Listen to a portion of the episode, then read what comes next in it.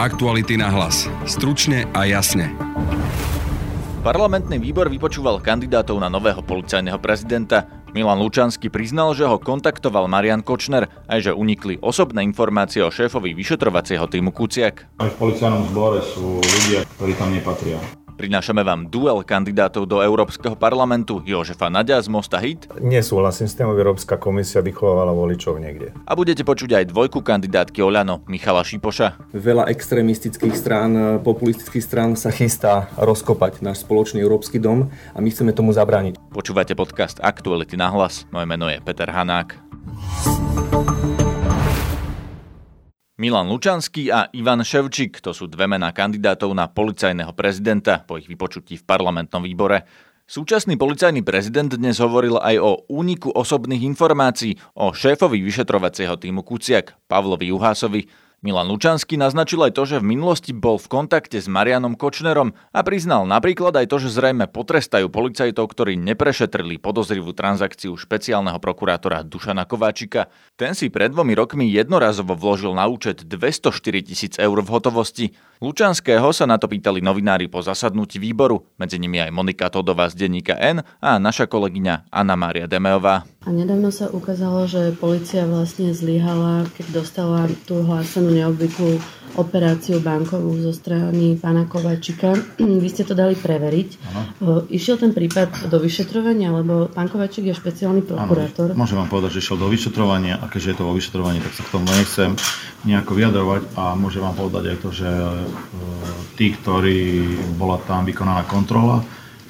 zistila počas uvedenia kontroly, že tam boli zlyhania a na základe týchto zlyhaní budú teraz vyhodené aj e, disciplinárne tresty, takže nikto nič nezamietol, stalo to, je to normálne v rámci vyšetrovania, takže to ide tak, ako to má zo zákona. A je, to za, je tam začasné teda stíhanie vo veci? Mám taký dojem, že verím, že áno, takže môžem to dať preveriť, ale viem, že tam bolo začaté vo veci. Keď je to dané do vyšetrovania, znamená to, že už sa začalo vo veci, ak áno, pre aké skutky? Ja si myslím, že áno. Treba si poslať žiadosť a poslal, že nie? Minulý týždeň bola odpoveď, že nie, ano, takže či sa to nezmenilo? Mám taký dojem, že tam už prebiehajú nejaké výsluchy, ale takisto vám neviem povedať, či to bolo, e, že sa tam robia úkony pred začatím alebo po začatí. Dobre? A Martin Daniel zverejnil nedávno vo videu dosť osobné informácie o pánovi Juhasovi, o jeho rodine, bratovi, otcovi. Je to z jeho osobného vlastne policajného spisu. On otvorene spolupracuje s pánom Manzakom, ktorý je obhajca pána Kočnera, myslím teraz Daňa. Je to v poriadku, že vlastne obvinený z objednávky vraždy sa vie nejak nejakým spôsobom dostať k informáciám takýmto osobným o vyšetrovateľovi. Stále sú tam vlastne ľudia, ktorí sú prepojení s tou druhou stranou?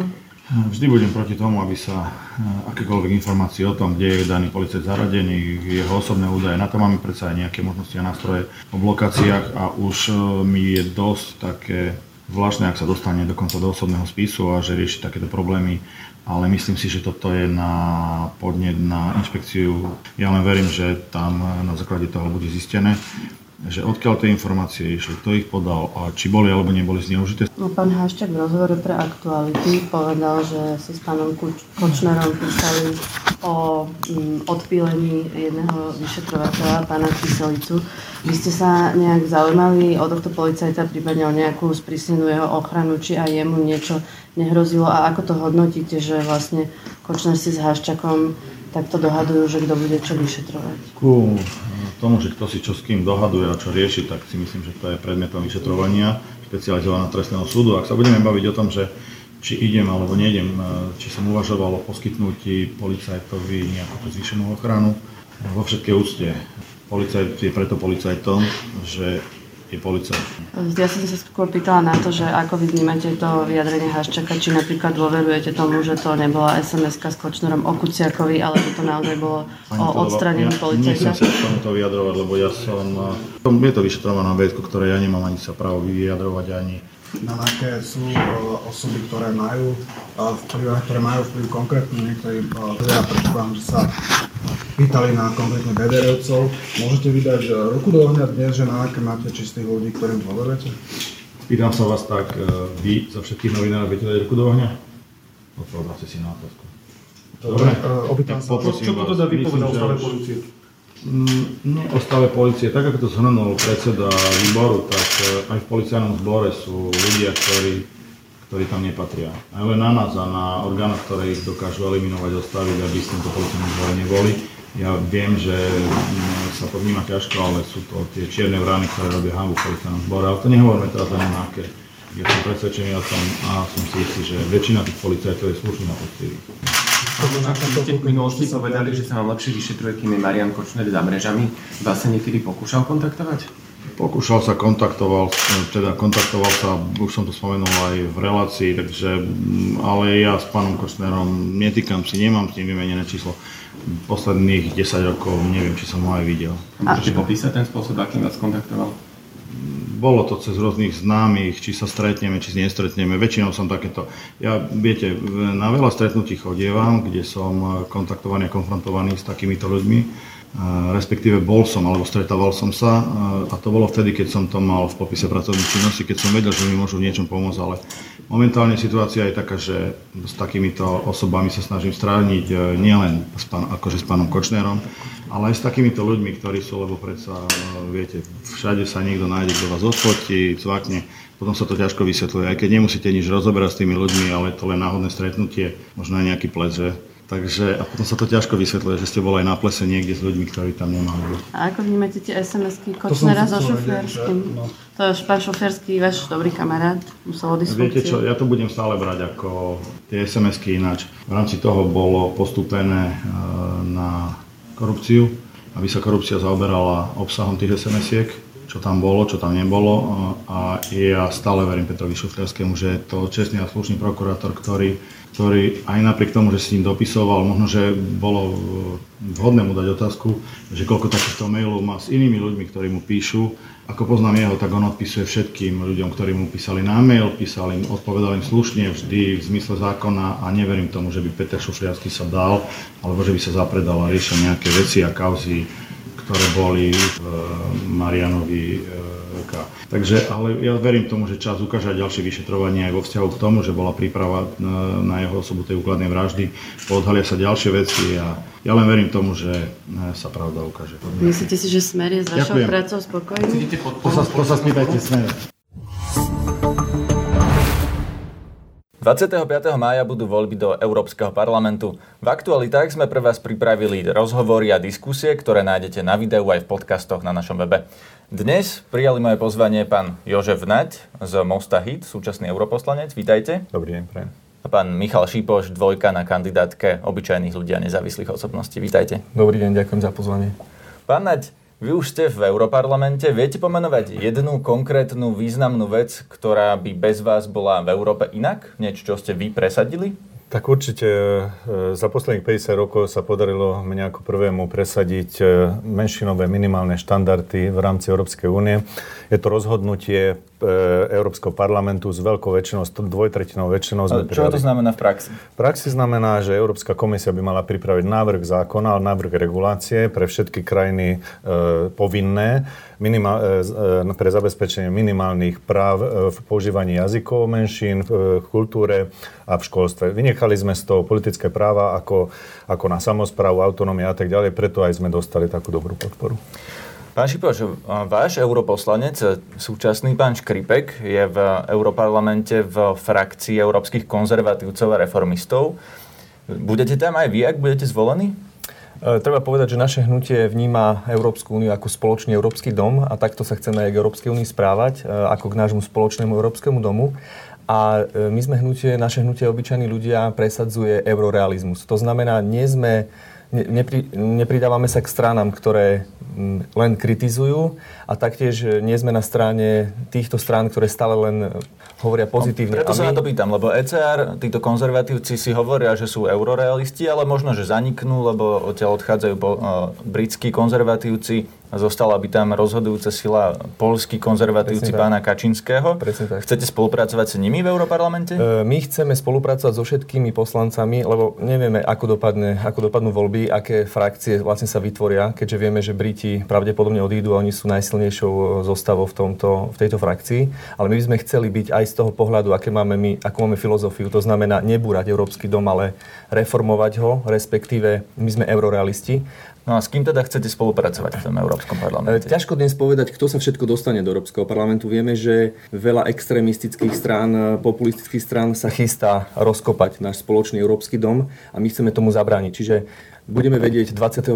maja, ako dopadnú voľby, budeme vedieť, kto sa všetko dostane a vtedy sa môžeme k tomu jasne vyjadriť. My chceme spolupracovať, hovorím, so stranami, s poslancami, ktorí sú eurorealisti, to znamená, chcú ten Európsky dom spoločný reformovať. Viete pomenovať jednu konkrétnu stranu zo zahraničia, napríklad zo susedných krajín alebo z Európskej únie, z nejakých tých veľkých krajín, napríklad s ktorými si predstavujete budúcu spoluprácu, že vy by ste mohli byť súčasťou ich frakcie?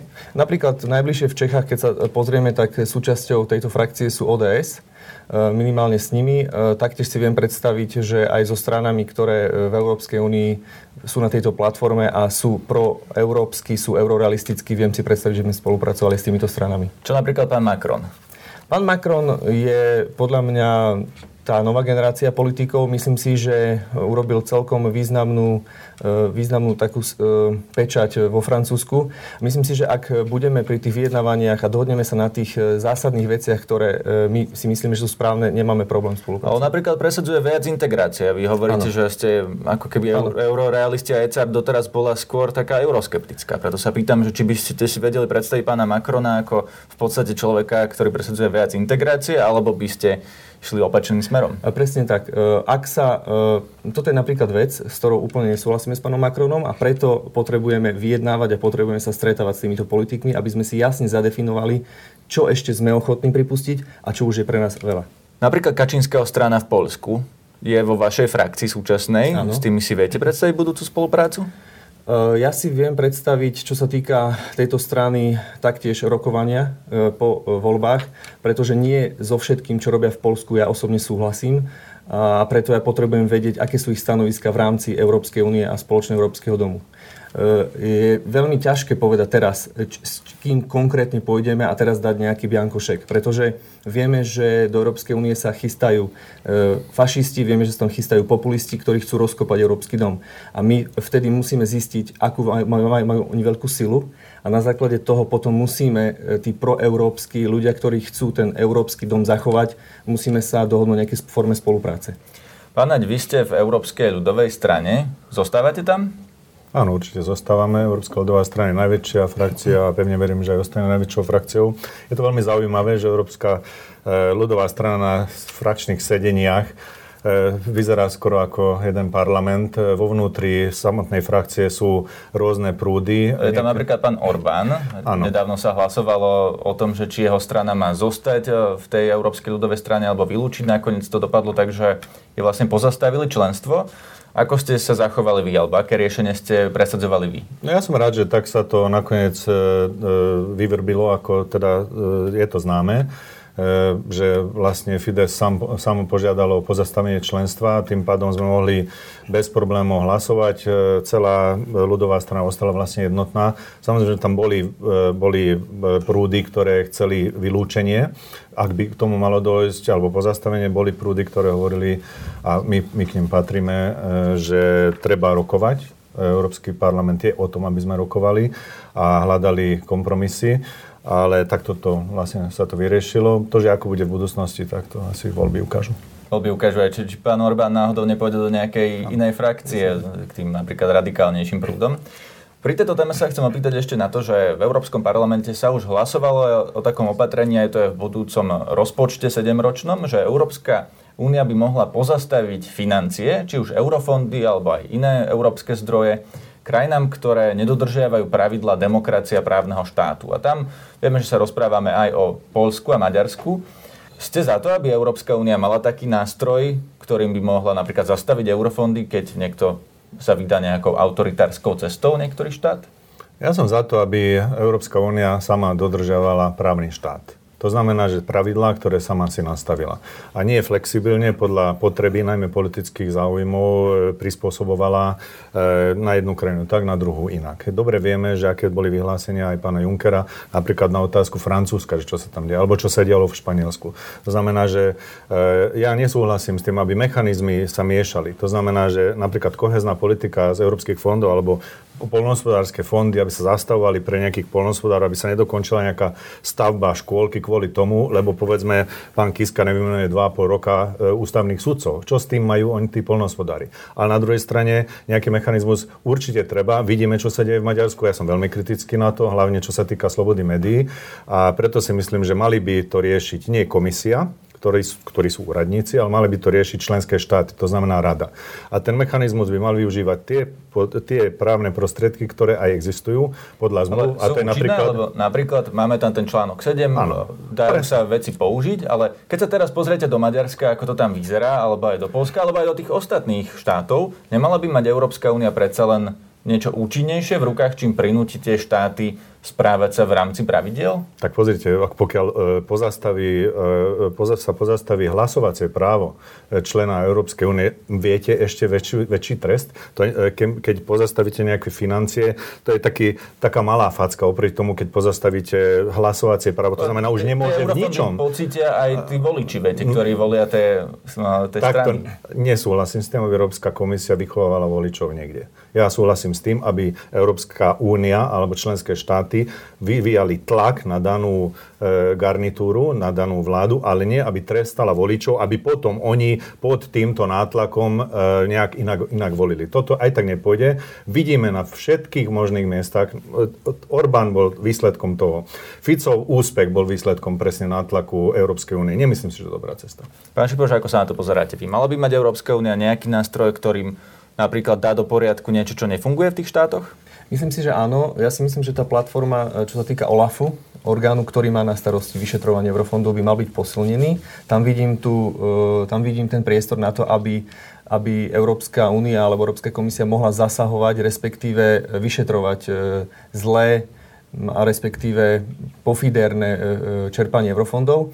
Ale ja si myslím, že čo sa týka čerpania eurofondov, ľudia na Slovensku nemôžu za to, že máme vládu, akú máme. Ale môžu, veď volia, nie? Áno, ale tí ľudia, ktorí žijú v tých regiónoch, ja pochádzam osobne z východného Slovenska, oni za to e, v podstate nemôžu a ja viem dobre, že napríklad Smer ako vládna strana používa veľmi dobrý marketing na to, aby týchto ľudí doslova oklamala a potom tí ľudia e, jednoducho trpia. Ja si myslím, že tí ľudia by potrebovali pomoc. A my musíme robiť všetko preto, všetky demokratické strany na Slovensku, aby sme mali o rok novú vládu a aby mohli sa čerpať eurofondy čestnejšie, aby tie eurofondy išli práve tam, kde potrebujú a nie oligarchom a rôznym finančným Rozumiem. skupinám. A teraz máme voľby do Európskeho parlamentu, preto sa pýtam na európske otázky. Zaujíma ma, že či ste za to, aby Európska únia bola viac integrovaná, aby aj napríklad Slovensko bolo v v tom jadre Európskej únie, že do akej miery si myslíte, že by sme sa mali integrovať. Tak napríklad Európska armáda. Mali by sme mať Európsku armádu? Ja poviem takto. Naše hnutie je za zachovanie status quo. To znamená, my sme radi, že máme, alebo sme za to, aby sme boli v Schengene. Sme za to, že máme spoločnú európsku menu. Ale žiadne ďalšie A myslím integračné si, že projekty? ďalšie integračné e, Slovensko nepotrebuje. Ani Európsku armádu. Európska armáda, e, treba si povedať, čo Európska armáda je. Určite nie sme za to, aby národné armády boli vymazané, alebo respektíve, aby neexistovali. To ani nie je na stole. Čiže my sme za to, aby naša národná armáda ostala, aby ostali národy, armády e, členských e, krajín, ktoré sú v Európskej únii, ale určite musíme sa zaoberať tým, aby Európa dokázala byť obrany schopná. Samozrejme, že to obnáša veľa finančných prostriedkov, samozrejme, že to obnáša ešte veľa stratégií, eh, ale myslíme si, že ako Európska únia, náš spoločný európsky dom by mala byť veľmocou, mala by sa vedieť ubraniť sama. Momentálne, Takže potrebuje tú armádu alebo nie? Z dlhodobého hľadiska určite áno, ale momentálne sme členom NATO a momentálne spolupracujeme na úrovni NATO. Pán Naď, Európska armáda, áno, nie, skúste krátko. No, ja si myslím, že veľmi dôležité, aby z Európskej únie sa, e, sa nestal taký, taká neprehľadná mašinéria, ktorú e, pri zakladaní tej Európskej nikto nemienil. E, jednou otázkou je táto armáda. Ja si myslím, že e, Európska obranná spolupráca je dostatočným spôsobom na to, aby, alebo platformou na to, aby sa zefektívnili tie veci, ktoré nefungujú dobre.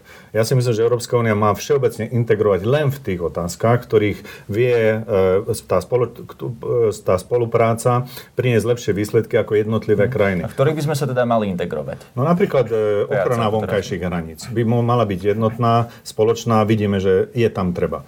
E, napríklad nevidím dôvod, aby sme migračnú politiku zjednocovali a dávali pod Brusel, lebo nakoniec tých migrantov alebo aj azylantov potrebujem potom umiestniť v jednotlivých krajinách. No, a na tom som sa raz zastavil, že Existuje podľa vás nejaké spoločné európske riešenie migračnej politiky? Mala by toto Európa riešiť spoločne? No okrem toho, že máme spoločné hodnoty, teda predpokladám, že máme spoločné hodnoty, nemáme spoločné východiskovú situáciu. Veď to je problém napríklad Talianov, cítia sa, že sú preplnení. Ale máme aj my, my naše problémy, napríklad to, že e, jednoducho občania nie, nie sú tak otvorení e, k, k tým ekonomickým migrantom, ako možno vo Francúzsku a v Nemecku to vôbec tak nevnímajú a na druhej strane majú oveľa väčší dopyt po pracovnej sile. Preto ja si myslím, že v tomto určite netreba hľadať nejakú spoločnú politiku. Nie každá krajina si zváži čo potrebuje, aké má možnosti, lebo to sú tiež rôzne možnosti a pokiaľ nebude, nebude to sociálna únia, tak nemôžeme o tom rozprávať, ako chceme tu udržať tých migrantov zo 120 eurami na mesiac, keď Nemecku dostávajú 800. To znamená, potom by sa uzatvorili šengenské hranice, aby nemohli migranti migrovať v rámci Európskej únie a to by bol koniec celej Európy. Takže ak napríklad príde teraz nejaká loď k hraniciam Talianska, čo by malo s ňou Taliansko podľa vás urobiť? Malo by ju vrátiť späť do, do Líbie napríklad? E, pozrite, Európska únia musí zabezpečiť e, nie len vonkajšie hranice, ale aj okolie. Vieme dobre, že sú kritické situácie, povedzme v niektorých oblastiach, čo sa týka azylantov, ale toto väčšinou, veľkou väčšinou sú ekonomickí migranti, ktorých niektoré organizácie úmyselným spôsobom verbujú aj za, za nejakú podporu a potom dostavujú vlastne na tie lode. To znamená, Myslíte že Európska prevádzačov teraz? Áno, prevádzačov, pašerákov, a, ktorí sú rôzne maskovaní. A, ako by sme tomu mali zabrániť? Ma, e, veď veľmi úspešne tomu bráni napríklad Španielsko bilaterálnou dohodou napríklad s Marokom alebo s Alžírskom. Takisto dobre bránime, alebo da, zatiaľ sa nám to darilo s Tureckom. E, Líbia je problém, lebo v Líbii je chaos. Hej? To znamená, že tam jednoducho musí napríklad Frontex alebo spoločná európska ochrana hraníc mať kompetencie a už teraz sme im dávali kompetenciu, aby, aby konali aj mimo, e, mimo územia. Takže nejaké európske jednotky by mali byť napríklad v Líbii a tam určovať, kto môže migrovať? Áno, aj, aj sú, aj sú. Nie určovať migrovať, ale proste jednoducho kontrolovať, že kam idú. Tak ako napríklad kontrolujú na Ankarskom alebo hociakom letisku, že kto nastúpe do lietadla, ktorá bude pristávať, ktoré bude pristávať napríklad vo Frankfurte. Tiež sa tam vykonáva vlastne ten, tá kontrola toho vstupu, keď je to jasné, že to má ísť do Európskej únie tá loď. Pán Šipoš, ako sa na to pozeráte? Má byť spoločné európske riešenie migrácie alebo nie? E, určite musíme v našom spoločnom európskom dome spolupracovať. Nesmieme sa tváriť na to, že my sme tu na Slovensku a ostatné sa nás netýka, ale určite nie sme za to, aby nám vnúcovala Európska únia alebo jednoducho inštitúcie, ktoré tam sú, nejakých migrantov a na silu to nejakým spôsobom umiestňovala. My sme za to presne tak, aby sme spolupracovali s krajinami, kde tento problém vzniká. Samozrejme, tam to musí ísť na úrovni Európskej únie. Dohadovať e, spoluprácu tak ako s Tureckom alebo s Líbiou, takisto aj s Egyptom. Musíme tieto krajiny, kde ten problém vzniká, tam riešiť. Takže to skôr na úrovni zahraničnej politiky hovoríte? Určite áno, tam to musíme riešiť. A čo sa týka migrantov, je na Slovensku veľmi ľúbivé, táto téma e, sa veľmi zneužíva a ľúbivé rozprávať o tom, ako nám tu prídu tí černosi, tí, tí zlí migranti, ako nám tu celé tu prídu rozkopať, tí moslimy a tak ďalej. A na tom získavajú práve tie populistické e, strany a fašistické strany, ktoré sa chystajú rozbúrať ten spoločný európsky dom. A my práve chceme rozlišovať, že čo je to migrant, ktorý príde z vojnového územia, kde jednoducho ide o život. Matka s dieťaťom, starí ľudia. A potom je e, určite migrant, ktorý ide z ekonomických záujmov, ide z toho, aby tu možno urobil aj nejaké e, teroristické úkony. Čiže tam musí byť... asi dosť veľká menšina, ale pristavme sa pri týchto ekonomických migrantoch. Podľa vás Európa potrebuje ekonomických migrantov, ktorí sem prídu legálne? Uh, viete, ak budú nastavené jasné pravidla, ak nebude to v húfnych uh, číslach uh, nabúravať náš celý priestor, pretože my nemôžeme ako Európska únia prijať celý svet. My si musíme jasne povedať, aké máme kritéria, aké máme pravidlá, tak ako napríklad funguje Kanada alebo Austrália. Mne sa tento spôsob veľmi dobre páči a ak my vieme, že na Slovensku potrebujeme dobrých lekárov, ak my vieme, že potrebujeme na Slovensku opatrovateľky, ja si viem predstaviť, že k nám prídu e, ľudia z Ukrajiny, ktorí sú vzdelaní, ktorí majú naše, vzdelajú naše hodnoty a prídu nám pomôcť. Takto si to viem predstaviť.